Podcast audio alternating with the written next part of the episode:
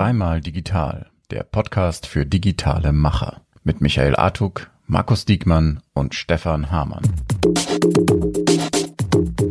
Willkommen bei Dreimal Digital mit dem unglaublich unfassbar genialen Michael Artuk und Stefan Hamann von Shopware und Shopware 6 kennen wir alle schon, setzen wir schon alle ein. Mega geiles Produkt. Und dann lasst uns jetzt rocken und lasst uns nicht über Shopware reden, lasst uns nicht über uns reden, lasst uns über das reden, was uns alle betrifft.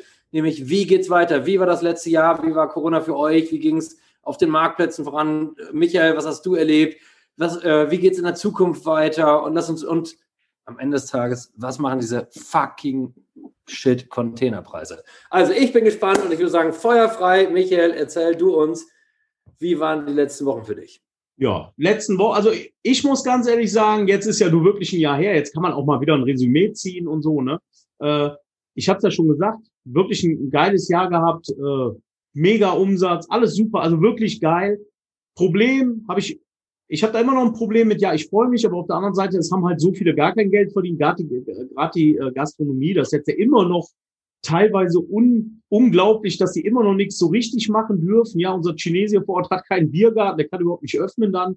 Äh, alle anderen haben, können wenigstens das Draußengeschäft mitmachen, Wetter ist ja gut. Aber jetzt so für, für uns als Händler super. Ich glaube, da spreche ich auch für ganz schön viele von uns. Wir sind ja mittlerweile hier über 13.000. Da sind ganz, ganz viele, die ein gutes Jahr hingelegt haben. Das schreibt jetzt nicht jeder, aber ich rede ja doch mit, mit einigen. Ne? Also ich hatte heute noch Besuch von jemandem, äh, da lief es auch ganz gut. Also da ist äh, echt alles prima. Ne? Da kann man nicht meckern. Aber jetzt entstehen natürlich, wir können ja mal gerade, eigentlich wollte ich das, nee, doch, können wir eigentlich. Ne? Es entstehen jetzt so Probleme, wie diese Containerpreise, wir haben im Vorspann, ohne live dabei zu sein, schon drüber gesprochen. Äh, ja, irgendwer hat eine Frachtrate von 20.000 Dollar jetzt ab demnächst oder so, wo wir letztes Jahr über 3.000 gesprochen haben. Wie kann man das noch eintüten? Ich sag mal, bei Rosebike vielleicht, kannst du ja gleich mal was zu sagen, Markus. Da habt ihr teure Fahrräder, da kommen die Ersatzteile, die sind vielleicht relativ klein, da kann man das vielleicht noch irgendwie einpreisen. Aber was machst du, wenn du voluminöse Sachen hast, die jetzt nicht so äh, margenintensiv sind, der geht ja gar nicht. Also da kannst ja, du kannst ja einpacken, also brauchst ja gar nicht mehr drüber nachdenken. Interessante These daraus, wird jetzt der Markt vor Ort wieder ein bisschen gestärkt? Das könnte äh, interessant sein. Werden jetzt ein paar, vielleicht ein paar Firmen, die früher aufgehört haben oder, oder äh, das nur noch im High-Level, äh, High-End-Level äh, gemacht haben, vielleicht nochmal jetzt sagen, okay, wir machen jetzt nochmal äh, hier Gas, europäische Produktion, könnte auch noch eine interessante These sein. Aber so im Großen und Ganzen, wie gesagt, mein Jahr war gut, aber menschlich muss ich sagen, und deswegen, achso, da kann ich ja mal gerade Schleichwerbung machen. Ne? Hier, Nick Stream live und in Farbe, Multi-Channel Day am 26.08. im Rhein-Energiestadion Köln. Shopware wird natürlich dabei sein, logischerweise. Ne? Und äh, ja, ähm, das ist schon schön. Man sieht sich wieder, man fasst sich mal wieder an. Das ist schon geil. Also das, das hat, also das ist eigentlich so mein, mein Hauptpunkt, wo ich einfach sage, ich, ich kann auch nicht mehr. Ich hätte jetzt auch nicht länger, länger gekonnt. Ne? Ja, Markus, vielleicht, du kannst ja mal direkt, wie war es bei euch? Ihr seid ja nun jetzt ein, ein, äh, ich sag mal, ein etwas größerer Händler, der vor allem äh, gar keine Marktplätze macht, der sehr viel über den Shop macht. Wie war euer Jahr? Wie, wie ist dein Resümee? Und was sagst du zu den Containerpreisen? Ich würde den Ton mal anschalten. Achso, das waren die Geheimbotschaften, die ich noch.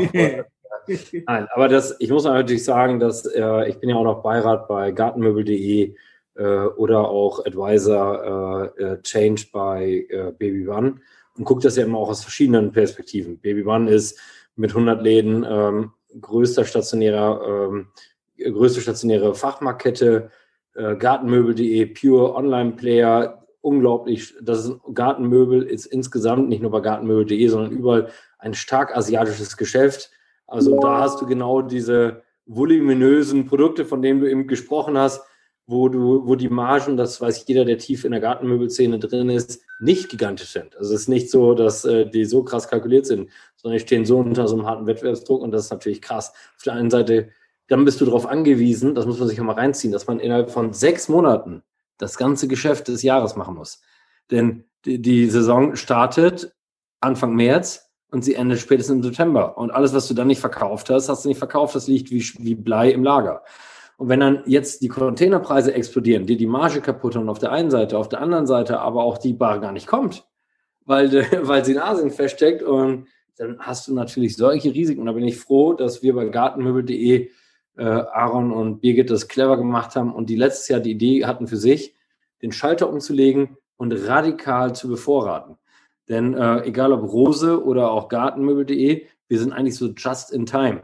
Wir wissen, wir planen immer, was wir nächsten Monat verkaufen und dann kriegen wir das quasi immer kurz vorher erst. So, das heißt, weder, weder die noch wir hatten einen riesen Lagerbestand jemals. Und jetzt müssen wir komplett umlernen, denk, zu denken. Jetzt müssen wir plötzlich mit gigantischen Umlaufvermögen, mit wirklich ganzen Lagerhallen voll Ware äh, plötzlich äh, ganz, ganz neu unser Business lernen zu betreiben. Ansonsten war es natürlich letztes Jahr ein großartiges Jahr, wenn man von großartig reden darf, wenn Menschen krank werden, Menschen sterben. Aber es ist klar, plötzlich fuhr die ganze Welt Fahrrad.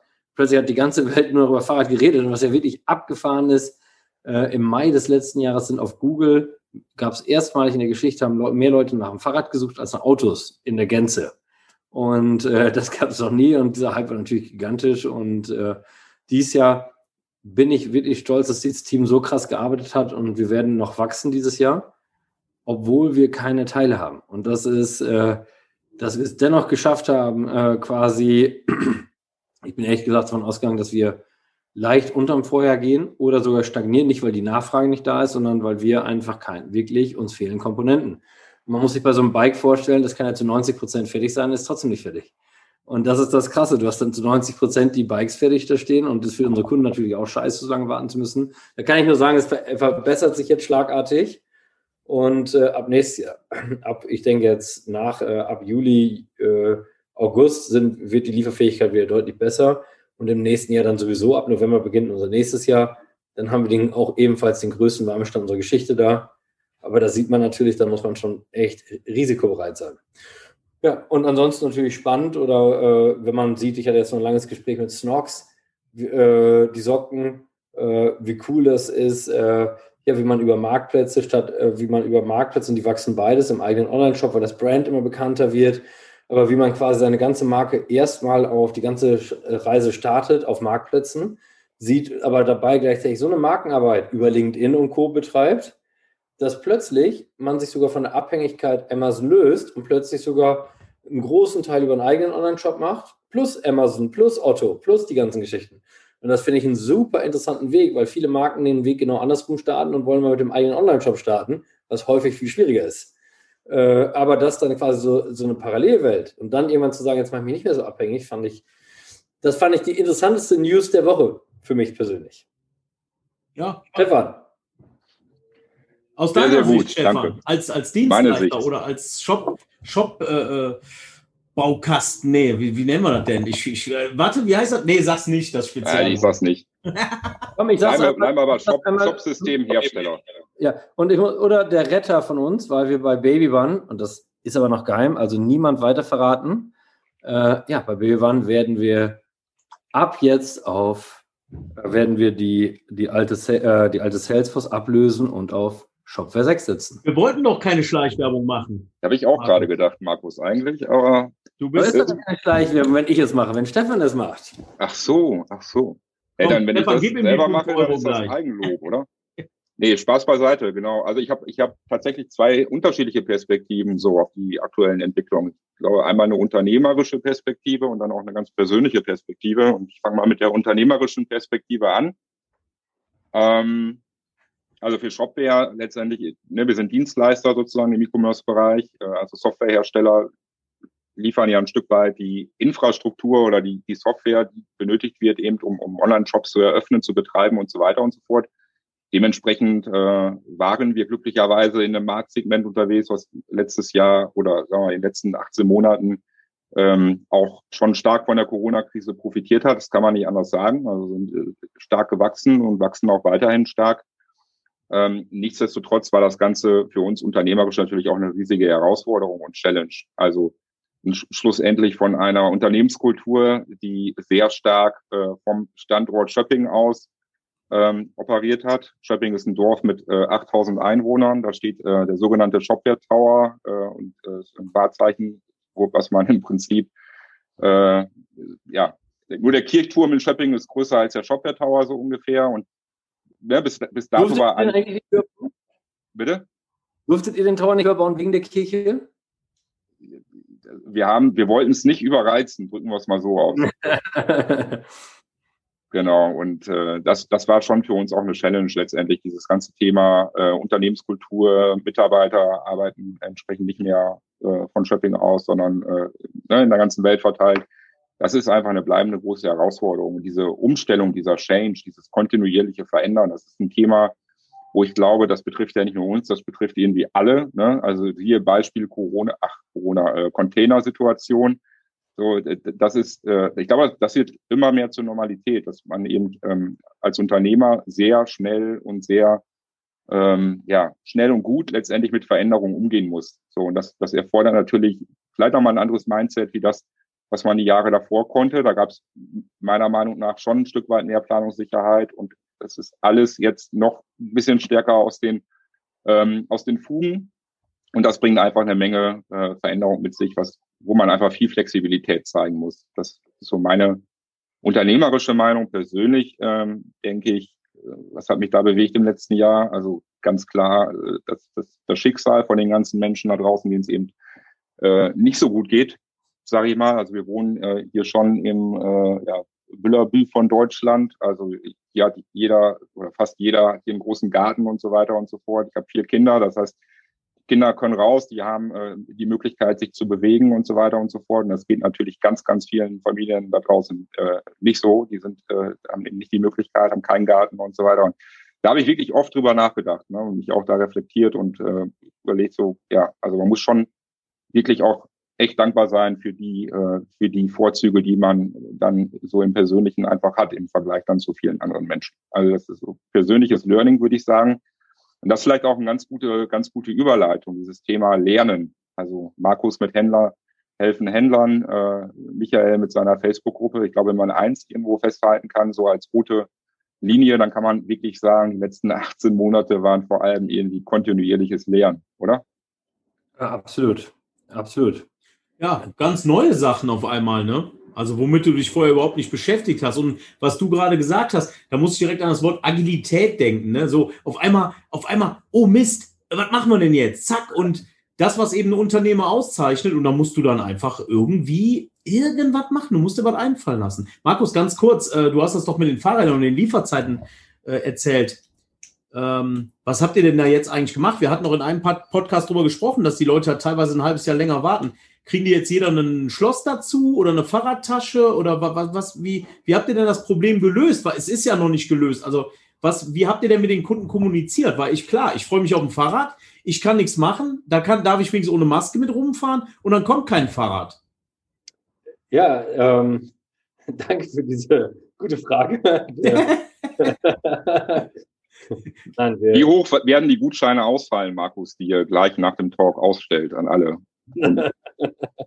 ja. Eigentlich braucht er gar nicht mehr antworten. Es ist ja diesmal nee. ein Live-Podcast. Wir sehen ihn ja tatsächlich und er schwitzt auch schon leicht. Also ich glaube, die Antwort fällt ihm ja nicht so einfach. ich, ich, kann nur sagen, also das Thema ne, darf man ja nicht, äh, das muss man sehr ernst nehmen. Wenn einer äh, hat bestellt bei uns, äh, da sind wir ganz froh drüber und dass er sich für uns und nicht für den Wettbewerber entschieden hat und dann äh, muss er auch von uns eine gewisse Verlässlichkeit erwarten dürfen. Naja, das, gut, aber ganz ehrlich, äh, da konntet ihr ja auch nichts für. Also keine Frage. Natürlich muss man das ernst nehmen, aber ihr habt da ja nicht, ihr habt ja nicht irgendwie Blödsinn gemacht und konnte deswegen nicht liefern. Das muss man ja auch ganz, ganz klar sagen. Ne? Nee, genau. Und äh, wir haben, äh, was wir gemacht haben, ist sehr, sehr offen in die Kommunikation relativ frühzeitig zu gehen. Äh, auch weit schon vor den Lieferverzögerungen, dass dazu kommen wird und das auch als erste überhaupt in der Fahrradbranche. Und äh, wir haben auch radikal lange Lieferzeiten im Onlineshop angezeigt. Also auch das äh, was für die Conversion, das weiß jeder von uns, der auch auf Amazon, eBay oder sonst wo verkauft, äh, wie gravierend das für die Conversion ist, das zu tun. Aber das war uns lieber, als äh, Leute zu enttäuschen. Und dennoch ist es uns nicht bei allen geglückt. Und äh, ich will mal so sagen, wir haben alles getan, wir, oder auch die, die Teams aus, aus dem Customer Care.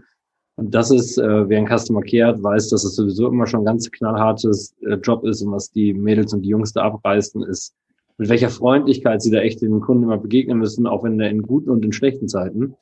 Und äh, gerade in solchen Zeiten ist es ist deren Aufgabe so unfassbar wichtig. Und ja, ich bin froh, dass die so oft und transparente Gespräche da führen. Und äh, natürlich probieren wir für alle Kunden alles zu tun. Und äh, aber es geht ja noch weiter. Ich meine, ich habe gerade noch eine LinkedIn-Nachricht gekriegt, kurz vor dem Talk. Hey Markus, ich feiere von euch das Root Miller und bin total Fan davon. Jetzt ist, jetzt ist das meiner Frau, die jetzt auch und jetzt ist das geklaut worden. Äh, das heißt, die haben gerade ein neues, ist geklaut. Jetzt brauche ich aber ganz dringend ein neues. Root Miller ist aber gerade einer dieser Modelle, die wirklich davon so stark betroffen sind. Also, während zum Beispiel die E-Bikes gar nicht so stark betroffen sind bei uns. Ja, da kann ich nur sagen, den kann ich auch nicht, aber da sieht man mal, das heißt, er hat die pünktlich bekommen und jetzt hat er trotzdem ein Riesenproblem, weißt du? Das ja. heißt, für die, für die Nachbeschaffung ein Riesenthema. Glaubst du denn wirklich, Markus, dass sich das in den nächsten Monaten wieder normalisiert? Also das Problem ich, haben wir, haben wir ja nicht nur im Onlinehandel, ne? Das ist ja auch im ganzen, äh, also generell was Rohstoffe betrifft, äh, also macht bei mir ja. zu Hause gerade ein bisschen den Garten fertig und da, keine Ahnung, das, auf alles Mögliche gibt es exorbitante Lieferzeiten. Und da sind die Prognosen, wenn man mit den Leuten spricht, eher äh, relativ negativ, dass sie sagen, naja, kann, da ist auf jeden Fall noch kein Licht am Tunnel, das kann dir noch keiner sagen, wann sich das wieder irgendwo normalisiert. Na, Glaubst du, dass das in. Ja. Nee, ich glaube, dass ähm, ich, nee, mach du ruhig erst. Nee, nee, äh, aber da hatte ich mich auch gewundert, weil du das gerade am Anfang so, ja, ab, ab November und dann wird das besser und so. Ich sehe das aktuell auch gar nicht. Was lässt dich da so äh, Hoffnung schöpfen? Also, Nein, das ist nur auf uns bezogen, weil wir den größten, okay. wir haben einfach den größten Wareneinkauf. Wir haben folgenden Trick gemacht. Wir kriegen ja noch zig Waren, die eigentlich zu spät geliefert werden. Das sind die, auf die wir noch warten. Und wir haben trotzdem unseren Einkauf nicht reduziert, den neuen. Das heißt, die Ware, die verspätet ist, trifft auf die andere Ware, die jetzt geliefert wird. Und damit haben wir den wirklich äh, maximal höchsten Warenbestand aller Zeiten. Und das ist das Einzige, wo ich sage, aus diesem Grund wird man bei uns äh, wieder okay. mehr Sicherheit in und Liefertreue. Aber was ich von vielen Herstellern gehört habe, von vielen Kollegen, und das ist wirklich krass, auch nicht nur in der Fahrradbranche, branchenübergreifend vor allem, weil die sagen jetzt im Augenblick viele Hersteller, äh, Markus, wenn Container momentan 20.000 kosten, dann kaufe ich momentan gar nicht ein weil dann warte ich, weil ich das nicht umgelegt bekomme, weil sonst müssten die Kunden für unsere Produkte 30 Prozent mehr äh, zahlen, das werden sie nicht tun. Also sitze ich das aus. Äh, das wird aber dafür zu führen, dass wirklich zig Händlern nächstes Jahr Ware fehlen wird. Also das heißt, äh, das wird sogar in vielen Bereichen zu einer absoluten Verschlimmerung äh, kommen. Ja, was machen und jetzt wir? kann sich aber ja nicht jeder Händler, ich sag mal, ein eigenes Zentrallager aufbauen und äh, keine Ahnung, was äh, für, für viele hunderttausend Euro Produkte auf, auf Lager legen. Was sind denn Ansätze, damit umzugehen? Also ich, ich habe es gerade am Anfang, vielleicht habe das äh, noch mitbekommen, eine Frage gestellt, wird vielleicht der eine oder andere mehr in Europa fertigen. Also ich finde das gar nicht so verkehrt. Ich meine, es macht sowieso aus Nachhaltigkeitsgründen und anderen Sachen macht Sinn. Das Problem ist, wenn ich jetzt in meine Branche gucke, in die Werkzeugbranche, ne, da haben die ganzen ja. Schlauberger ihre Maschinen verkauft. Ne, wir holen jetzt die Knarren und den Kram selber aus China. Die können die Maschine haben für einen Apfel und einen verkauft. Die Chinesen sind rübergekommen, schlau wie sie sind, ne, oder Inder auch äh, teilweise gekauft für ein Apfel und Ei, Foto gemacht. Von jeder gottverfluchten Schraube. Ich kenne die Geschichte bei einem. Wirklich, die haben, da haben die die noch ausgelacht. Die haben jeden Mist fotografiert. Die bauen das Ding eins zu eins da auf und produzieren da. Und du kannst keine neuen Maschinen mehr bestellen. Es gibt kaum mehr einen, der dir so Maschinen hier baut für den Werkzeug, äh, äh für, für äh, Werkzeug, ne? Mhm. Und da haben wir viel auch kaputt gemacht. Das war dumm. Aber klar, ich verstehe auch die Sorgen dieser Hersteller und die Ängste. Und die haben natürlich gedacht, ach ja, super, dann bestellen wir das selber da als äh, Rohling. Die Leitung ist weg. Stefan? Ja. Ja, wir hören. Ja, alles gut, Leitung ist da, oder? Alles ja. gut, ja, ja, alles gut. Ja.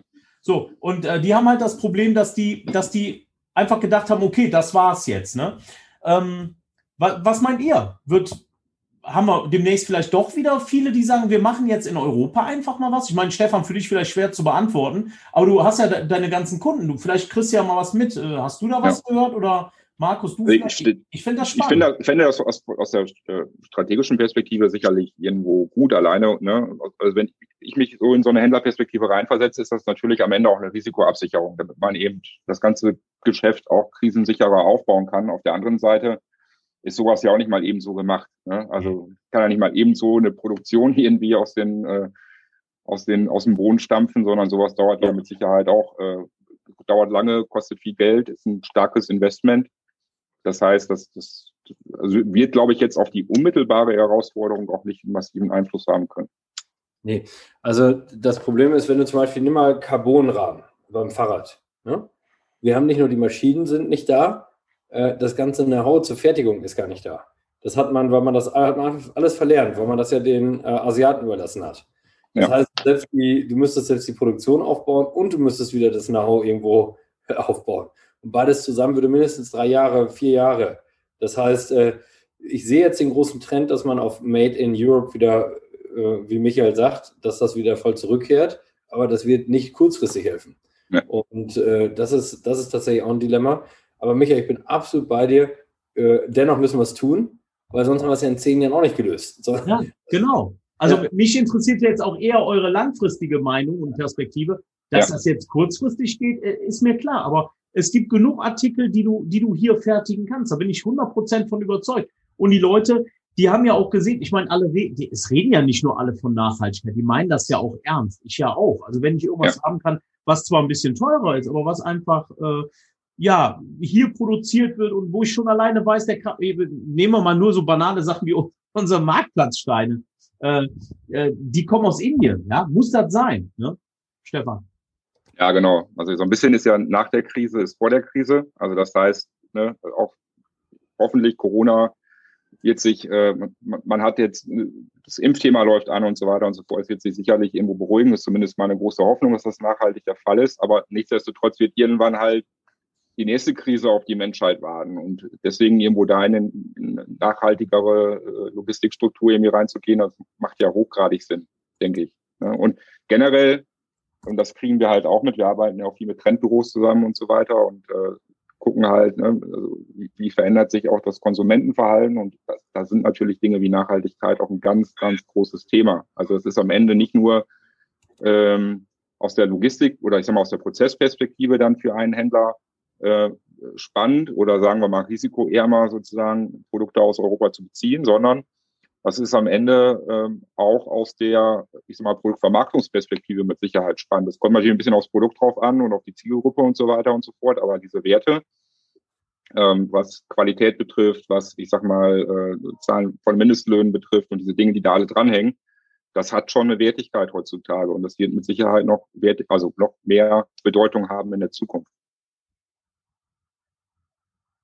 Ja, der, ähm, das finde ich auch spannend und ähm, ich finde es äh, cool. Ich meine, mal ganz ehrlich, ich finde das schon interessant. Wisst ihr noch, ich bin ja noch aufgewachsen und äh, Michael ist ja noch viel, viel älter als ich. Ich meine. Äh, viel, viel, viel, viel älter. Ja, der. Äh, der ähm, Arschgeige. Ja, das sollte gehört werden. Ja. ja. Der 30 Jahre alt. Made in Germany. Das war ja mal so eine Kraft.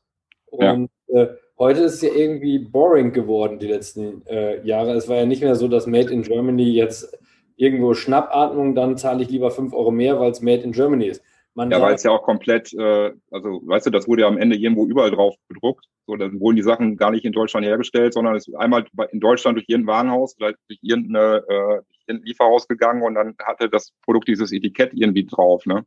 Also ganz also es hat so, auch schon stark an, an Wertigkeit verloren, finde ja, ich, so über die letzten 20 Jahre. Ganz so ist es nicht. Also du hast schon gewisse äh, Richtlinien natürlich, gerade jetzt im, im, Werkzeug. Also du musst diesen, ja. du holst diesen Schraubenschlüssel jetzt, sage ich mal, bis zu einem gewissen Grad. Der wird dann hier noch gefinisht und das war's dann. Äh, okay. Aber das, das, das, stimmt. Also das hat an Wert verloren, ja, muss ich sagen. Ne? Und wenn, wenn ich bei mir im Laden einmal laut rufen würde, oh, nicht, dass ich jetzt so viel in China bestelle, das meine ich gar nicht, aber wo die das alle und wenn ich rufen würde, alles, was aus Asien kommt, raus. Dann, Alter, dann kommt ihr ja, bitte dann ist vorbei. Lager leer, bringt, oder? Bringt eure Familien mit. Wir haben Platz ohne Ende. Mhm. Ja, also es ist die ja. Wahrheit. Und da hat der Markus recht. Es ist, es ist einfach nicht mehr das. Aber lasst mich mal gerade, wir wollen ja auch mal ein bisschen hier unsere Rockstars zu Wort kommen lassen. Sebastian Krötsch, Micha kennt meine Adresse. Ich brauche ein Bike für fette Leute. Als Belohnung werde ich es auch benutzen. Na gut, den hätte ich jetzt nicht vorlesen müssen. Aber Nikola, ähm, ich kenne einen Hersteller, der jetzt die einzelnen Produkte eine, äh, für einzelne Produkte eine Fertigung in äh, DE aufbaut, genau aus dem Problem raus. Die cool. Frage ist allerdings dann, tragen die Kunden die resultierende Ko äh, Kostensteigerung mit? Äh, ich sag mal so, wenn du woanders eh nichts kriegst oder du kriegst irgendeinen Mist von irgendwo, glaube ich, dass da schon ein anderes Preis Preisbewusstsein sich durchsetzen wird. Es kommt aber auch natürlich aufs Produkt an, ja, muss man auch ja. sagen. Ne? Und äh, ich will jetzt auch nicht zu weit ausholen, aber wenn ich heute sehe, du holst irgendeinen, hier, nehmen wir wieder meine Zitruspresse da, ne, äh, aus, aus Amazon, ja, von dem China-Händler, die ich mal bekommen den, den letzten, wirklich der letzte Schrott, ne, und ja. dann holst du dir hinter eine von Rösle, ne, dann weißt du wenigstens, okay, das ist, ist wirklich was Gutes. Also, ich glaube schon, dass der Trend da irgendwo Glaube ich auch. Genau. Also, also auch dieses da muss ich ja wirklich sagen, da muss es auch gut sein. Es gibt so einen schönen FAZ-Artikel von Gerrit Heinemann. Äh, der ist ganz cool. Der, der Kunde ist der größte Lügner oder so heißt der. Äh, und das soll nur, das geht nicht darum, den Kunden zu beleidigen, sondern wenn du ihn vorne befragst, also vorne vor deiner Kasse, es steht mitten im Laden, würdest du für Made in Germany oder Europe, würdest du da, wärst du da bereit, mehr für zu bezahlen? Würde er sagen, ja. Klar. Bei der Kasse würde er sagen, nein. Äh, also, und das ist, äh, das ist so immer dieses Phänomen, aber da hat Michael, ich fand deinen Punkt, wie du beschrieben hast, richtig. Es wird nicht auf alle Produkte übertragen sein. Ich glaube zum Beispiel so eine Fahrradmarke, die könnte sich jetzt schon gönnen, sowas zu sagen. Äh, ich glaube, dass ähm, äh, da funktioniert das. Äh, und wenn, was deinen anderen Punkt fand ich aber viel spannender, wenn es sowieso woanders nichts gibt oder es bei anderen auch 20 Prozent teurer wird. Ja, dann hast du ja keine Wahl. Ne? Dann ist es doch völlig wurscht. Also ja. von der, das wird cool. Aber ich glaube, du kannst jetzt schwierig ich glaube, das ist gerade eine Chance, wenn neue Brands starten, dass du ja. dann direkt so anfängst. Ich glaube, Und ich glaube, das ist auch ein totales Zielgruppenthema. Also ich glaube wirklich, das ist auch ein, mit Sicherheit auch ein Generationsthema, aber ne, nochmal diese Thematik, Qualität, Nachhaltigkeit. Äh, also man, man will ganz bewusst sich für eine Marke entscheiden, weil die Marke halt für Werte steht, an die man glaubt. Ne, dieses Thema Markenidentifikation, das sind Themen, die, die werden immer wichtiger werden. Und ich sage mal gerade die Leute, die jetzt in den äh, E-Commerce hineinwachsen. Also Markus, unsere Kinder, wenn die in, weiß ich nicht, weiß ich mal nicht, das erste Mal selber irgendwas online shoppen, das dauert wahrscheinlich noch ein paar Jahre, aber wenn, sagen wir mal, in 15 Jahren, in 10 oder 15 Jahren, wenn die sozusagen in den Markt reinkommen, dann werden die natürlich ein ganz anderes Konsumentenverhalten haben wie die äh, Online-Shopper von heute. So dass, das, auch das verändert sich ja ständig. Ne? Und da wird schon, ich sag mal, aufgrund einfach vieler Dinge, ne? Klimaveränderung sozusagen, äh, Friday for Future, don't know, dieses ganze Mindset, das schwingt da überall mit und das wird natürlich auch einen Einfluss darauf haben, äh, ne, was das Thema Qualität, Nachhaltigkeit von Produkten und auch das Pricing betrifft am Ende. Absolut. Und ich, was mir noch eingefallen ist, ich glaube, man muss es so abrunden. Made in Germany wird nicht, wird, ist, ist nicht der Garant für Erfolg. Äh, aber Made in Germany, wenn du ein geiles, innovatives Produkt hast, dann wird es das, kann es das Sahnehäubchen sein. Also ich glaube, so würde ich das beschreiben, weil ich gerade überlegt habe, die ganze Zeit werden wir über Made in Germany. Ich meine, Shopware ist Made in Germany, ist ja mega. Ähm, aber wenn, sonst hat man ja mit Made in Germany häufig auch grundig einfach im Kopf. Und grundig war mal cool und heute denkt man ja, oh, was waren jetzt zum Schluss langweilige Fernseher? ja, oder Blaupunkt, ne, zum Beispiel. Diese ganzen, ich sag mal, alten Marken, AEG und so. Aber das ist ja auch so, die, diese Marken, die sind dann ich sag mal, ihren Markenwerter verramscht worden sozusagen. Ja, und dann ist ja es ein China-Produkt. Ich habe ja, genau. Ich habe eine Waschmaschine für mein Haus auf La Palma gekauft. Und ich so, oh ja, hier, super, ne? Und, und mein, äh, mein, mein damaliger Azubi, der Peppo, äh, dann haben, haben noch Chin, äh, die Chinesen aufgekauft. Ich so, was? Wusste ich gar nicht, ja? Also, ja. oh Mann, das ist natürlich, also das wäre schon geil, wenn wir wieder ein paar coole deutsche Marken hätten. Ich habe ja mal, ein, äh, ich will jetzt gar nicht angeben, hat damit nichts zu tun. Ich habe mal ein Audi R8 gefahren. Ne? Das Ding wird ja handgefertigt, ne? zu, ich weiß nicht, 90 Prozent oder so. Jetzt komme ich auf die Fahrräder. Wie geil wäre das denn, wenn du dann so ein Fahrrad, ja gut, dann kostet das eben 2000 Euro mehr. Aber ob ich jetzt vier oder sechs ausgebe, du kannst mir nur nicht erzählen, dass das nicht möglich ist, hier in Deutschland zu machen. Dann habe ich ein richtig geiles Bike made in Germany, Hand ja. zusammengesetzt und am Schluss noch einmal gestreichelt von Markus Diekmann äh, Gott, was will ich denn mehr? Ne? Also, Wo man nicht vergessen darf, jetzt kommt die Antithese, Michael. Ich fahre einen Hyundai i10. Der kommt auf jeden Fall aus Asien äh, und der ist seit, den fahre ich seit über zehn Jahren. Nein, du fährst. Musste, Moment, du verarschst mich jetzt. Was fährst nein, du? Nein, ich verarsche dich nicht. Du, ich habe keinen, ich habe keinen, ja. Hyundai, ich schicke dir nachher mal ein Video äh, von meiner Rennkiste. Okay. Und äh, der, das Auto ist Hammer. Also ich, das musste noch, bis auf Reifenwechsel und so, noch nie in der Werkstatt, da musste noch nie was dran gemacht werden. Also man kann wirklich sagen, was man will, aber die sind sozusagen, was das Qualitätsthema betrifft, nicht, nicht in allen Bereichen irgendwie billig und, und schlecht oder so. Ne? Das, ja. Ich bin ja, ja. gerade, ich bin gerade, ähm, schöne Grüße übrigens an alle von der Nordsee. Hier, ich darf mal so ein bisschen mit der Family Urlaub machen. Hier ist weht hier ohne Ende bei richtig geilem Wetter. Äh, aber was ich sagen wollte, ich, ich bin jetzt zum allerersten Mal zum allerersten Mal in meiner Geschichte, seit ich, ich habe seit, seit ich 22 bin, habe ich alle zwei Jahre einen neuen BMW bekommen. Alle zwei Jahre, seit ich 22 bin. Und zum allerersten Mal habe ich gesagt, fick dich BMW, fick dich Mercedes, fickt euch alle. Fickt piep, euch piep. Ja, oh. und habe gesagt, äh, weißt du was, die deutschen Automobilbauer, wirklich, die mögen die besten Motoren der Welt bauen. Interessiert mich nicht, weil, ey, wirklich, das, das Navi von BMW ist ein Schrotthaufen. Weißt du, die Integration von Google Maps funktioniert nicht richtig. Äh, es ist alles wirklich, das ist dieses, was ich meine. Die, das ist, äh, die, die sind überhaupt, die ganze UX im BMW ist Schrott. Also wirklich, dann kann ich auch einfach ein ausländisches Auto fahren, weil das ist mir dann scheißegal, dass ich für jeden Scheiß da extra bezahlen soll. Also ich sehe es auch gar nicht ein. Dann, dann haben die angeboten, dass du online gehen kannst, Dauer online über den BMW. Weißt du? Super, weil sie dann da einfach äh, ein WLAN einbauen. Ne? Super. Und dann soll das 100 Euro im Monat kosten, weißt du? Dann, dann äh, also ich meine, ich würde da 200 dran schreiben für Idioten. Weil dann kann ich ja besser, mal, dann kann ich besser über meinen Hotspot, über meinen sowieso Handyvertrag reingehen und habe das Gleiche. Verstehst du, meine? Also das ja. ist so eine verrückt, so ein verrückter Mist, was die Ja, da hat sich irgendein BWLer hingesetzt und hat, über, hat sich ein bisschen überlegt, wie können wir denn äh, kontinuierlich Geld verdienen an den Autos? Wie kriegen wir noch mehr Kohle sozusagen von den ganzen aber mit Mehrwert, zahlungswilligen BMW-Fahrern? Mit ja. Mehrwert und nicht damit. Mehrwert brauchen wir. Ja. Tim Böker, ja. der hatte einen 70.000 Euro BMW. Da muss man sich mal überlegen. 70.000, das ist so unfassbar viel Geld. Ne? Und dann, äh, 60.000, Entschuldigung, 60.000. Und dann hatte der, ich hätte dann klar 70 Stimmen, nicht 60.000. Und dann hatte der nicht mal freigeschaltet alle Bluetooth-Funktionalitäten. Dafür hätte er nochmal irgendwas XML. Weißt du, das wusste er gar nicht. Ja, das ist so eine Grundlagentechnik, dann funktioniert das Abspielen per Spotify funktioniert ja nicht, weil das war dann gesperrt. Also, ja.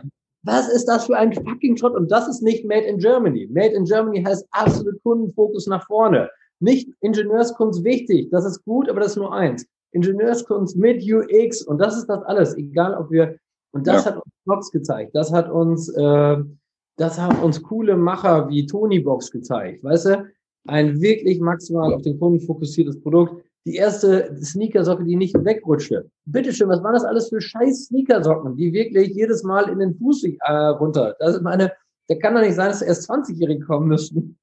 Und ich meine, ich stelle mir vor, wie die traditionellen Sockenhersteller die ganze Zeit bei denen selber, bei den Chefs, diese Socken immer runterrutschte. Oder wie bei BMW, der selbst ein Navi nicht bedienen konnte und sich dann jeden Tag in seinem scheiß Auto saß und dachte, aber ich bin zu. So, genug. Also Shopware, Shopware, so. ist, Shopware ist geil, äh, äh BMW ist absolute äh, ne? Und Snox ist gut. Also heute hast du Schleichwerbung und Anti-Werbung gemacht. Ja, das ist schon. Äh, wie noch nie. Äh, Piep müssen wir auch noch einbauen, dreimal. Äh, Vladislav aus meiner Gruppe schreibt, habe das bereits vor sechs Jahren erkannt. Fertige meine Artikel alle in EU oder selbst, auch in Low Cost, ist mittlerweile möglich. Allein die ja. Transportkosten aus Asien hierzu kommt auf meine Ware 45 Tage unterwegs sind Bestandskosten. Zoll und so weiter, ersten Jahr schwer, aber danach wesentlich entspannter. Ähm, ja, also Erzähl mir nicht, dass es nicht geht. Das ist Bullshit. Ich lasse selber ein paar Sachen machen. Da würde kein Mensch denken, dass das von hier kommt. Aber es gibt irgendwo den kleinen, vielleicht den kleinen Schlosser, den, der irgendwen Serienfertiger, der sagt, ach, ich mache das noch einfach mit. Äh, man muss nur mal überlegen. Und manchmal ist, vielleicht ist das ja. auch ein kleiner Weckruf. Vielleicht ist das gerade mal jetzt nötig. Markus, man sieht dich übrigens essen. Ne? Also das ist kein Podcast. Ich habe äh, extra auf Stunden gestellt. Vielleicht, äh, vielleicht ist es einfach jetzt mal gut, ne? Auf irgendeine Art. Also, ja, ich denke mal, ich denke mal, das ist ein spannendes Thema. Das können wir auch vielleicht nochmal machen. War jetzt ganz interessant. Vielleicht sollten wir dann ja. einfach von Anfang an mehr mal gucken in die Kommentare. Ähm, da kann man auch mal so spontan in irgendwelche Themen geben. Aber das war ja schon ganz spannend und das deckt sich ja mit unserer These, dass man auf jeden Fall sowas mal ausprobieren kann. Äh, aber abschließend, ich würde gerne noch ganz kurz wissen, wie seht ihr denn jetzt äh, der, die Öffnung der Läden? Also gestern war ich ja mit dem Willi hier aus der Gruppe äh, was essen. Da braucht man keinen äh, Test mehr, nichts. Also man konnte sich einfach so hinsetzen. Ähm, die Läden werden jetzt irgendwann wieder richtig öffnen und so weiter. Wie, wie seht ihr das? Wird's, gehen die Leute noch gerne einkaufen? Wird man sich äh, so ein bisschen zurückhalten? Wird das alles wieder so, wie es war? Oder wird der Onlinehandel, also einfach eine kurze These mal, einfach ein paar Sätze. Wie, wie ist ja. die weitere Entwicklung? Jetzt, wo die Geschäfte wieder kurz davor sind, so richtig zu öffnen, sage ich jetzt mal. Ja. ja. Also, ja, gerne. Also meine These ist, dass es, ähm, also erstmal diese, diese, dieses Umsatzwachstum, was wir in vielen Kategorien und Branchen im E-Commerce gesehen haben, ich glaube, das wird zu einem großen Teil, wird das auf jeden Fall äh, sich weiter fortführen. Ne? Also ich glaube nicht, dass wir, dass wir da jetzt einen gewaltigen äh, äh, Downshift irgendwie sehen werden und dass das wieder so ein bisschen auch vor Corona-Niveau zurückfällt. Und ich glaube, was ja passiert ist in der Corona-Krise, ist, dass ganz, ganz viele ähm, Altersgruppen und ganz, ganz viele Menschen wirklich darauf sozusagen hinkonditioniert wurden, ähm, die Bequemlichkeit kennengelernt haben. Äh, und das sind Dinge, die werden auch nicht wieder verschwinden. Ne? Aber trotzdem glaube ich natürlich, äh, der stationäre Handel er hat verschiedene Vorteile und es gibt sicherlich auch genügend coole Marken, ähm, die ein cooles Ladenkonzept haben, wo es wirklich darum geht, weißt du, Produkte zu erstöbern, Produkte zu entdecken. Und die werden natürlich, gerade weil die Leute die waren jetzt monatelang eingesperrt, natürlich werden die in die Innenstädte gehen und werden sich da inspirieren lassen und werden Kaffee trinken und werden shoppen. Ist völlig, völlig logisch. Ne? Aber ich glaube, dass das wird zu einer von, also eine gute, es wird eine gute Koexistenz geben. Der Trend zum E-Commerce setzt sich logischerweise fort. Und das, was wir jetzt an, an Mehrwachstum da gehabt haben, das wird sich weiter fortsetzen. Das ist meine These. Äh, ich möchte, ich habe gerade das Bild rausgesucht, ähm, weil ich das so. Ähm, ich hatte eigentlich gedacht, so, ich war ja mein ganzes Leben so viel unterwegs, beruflich, und darum so viel in Restaurants, so viele Hotels. Und von der Auswahl des Menschen, was natürlich diese dramatischen menschlichen Auswirkungen, aber ansonsten war es ja ganz befreiend für mich mal, endlich mal zu Hause sein zu dürfen. Also mal selber kochen zu dürfen, endlich Zeit dafür zu haben. Das fand ich eigentlich. Aber dann ist Folgendes passiert. Und das war vor zwei Wochen mit meiner Mama zusammen erste Mal wieder im Restaurant essen mit Shoppen dabei. Also wirklich erst zusammen einkaufen, dann wirklich äh, danach zusammen diese Pizza zu essen. Unfassbar, hat mich unfassbar gerührt, weißt du? Mhm. Äh, und ähm, ja, und äh, da habe ich nur gedacht, okay, ich freue mich doch, es war doch, es ist alles noch da und ich freue mich schon auf den nächsten Shopping-Trip, aber ich glaube, dass ja. die halt so aussehen wird in Zukunft. 40 bis 45 Prozent werden dauerhaft äh, online gekauft 50 äh, bis 55 Prozent stationär. Und ich glaube, für kleine, gerade kleine äh, Zentren wird es extrem schwer, da noch eine Positionierung dazwischen zu finden, weil ich glaube, es wird, wird so sein, wie ich das äh, mit meinen Kids oder jetzt, wie in dem Fall da mit meiner Mama, weißt du, dass das so Erlebniskauf oder mit der Freundin, Frau, wie auch immer. Äh, aber ich glaube, dass es dann so ein Erlebniskauf einfach sein wird. Ja. ja. Ja. ja so ist das. Äh, ich kann ja auch noch, aber eigentlich gehe ich da mit euch konform. Ich habe sogar letztens auch noch irgendwo mit einem drüber gesprochen, dann ging es auch darum, on, also vor Ort und, und online, da habe ich auch gesagt, ich glaube, das pendelt sich irgendwo auf 50-50 ein, deckt sich ja mit dem, was Markus gerade sagte ungefähr. Ähm, glaube ich jetzt aktuell. Ich glaube auch, dass ich nicht mehr so einkaufen werde wie früher. Also es ist für mich einfach jetzt, ich habe halt gesehen, es geht echt ohne, ne? Ähm, tut mir leid für, für Local und so, aber ich habe schon gerne online geshoppt. Ne? Ich meine nicht, weil ich selber natürlich äh, einen Laden habe, sondern ich glaube, der Trend wird weiter anhalten. Vielleicht geht es sogar irgendwann über die 50 Prozent, aber da sind wir noch nicht. Ist auch wurscht.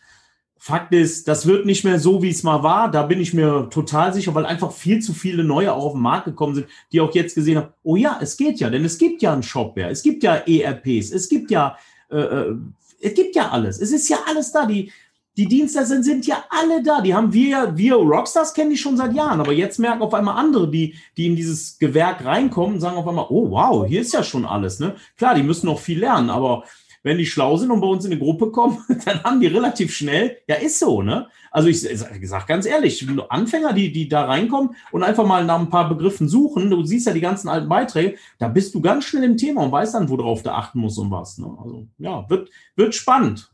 Wird spannend. Aber beim nächsten Mal noch mal ein bisschen drüber sprechen. Ja. Gut, dann von dieser Stelle aus vielen Dank fürs Zuhören. Und Dankeschön. Äh, ja, Rockstars, ja. macht's gut. Bye bye. Ich, äh, wir sind raus. Und fahrt mehr Rad.